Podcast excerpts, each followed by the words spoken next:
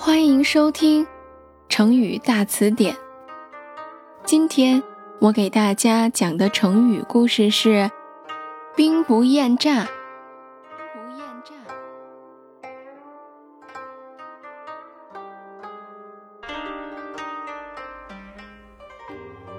三国时期，曹操利用天子的名义杀了西凉大将马腾。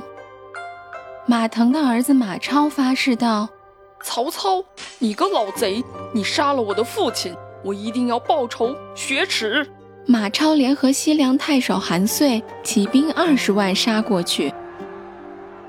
曹操大为惊奇，马超武艺非常高强，先破长安，后破潼关，直逼许都而来。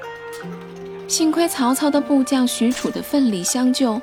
曹操才死里逃生。曹操看无法战胜马超，就设计派大将徐晃去抄马超的后路。西凉后路被曹操截断了，马超一时又无法取胜曹操，这使他左右为难，只好提出与曹操割地议和。曹操为了迷惑他们，假装同意议和。于是曹操便送信。给了韩遂，表示要叙叙旧，这引起了马超的怀疑。果然，马超中计了，战斗开始，与韩遂互相残杀，最后都被曹操给打败了。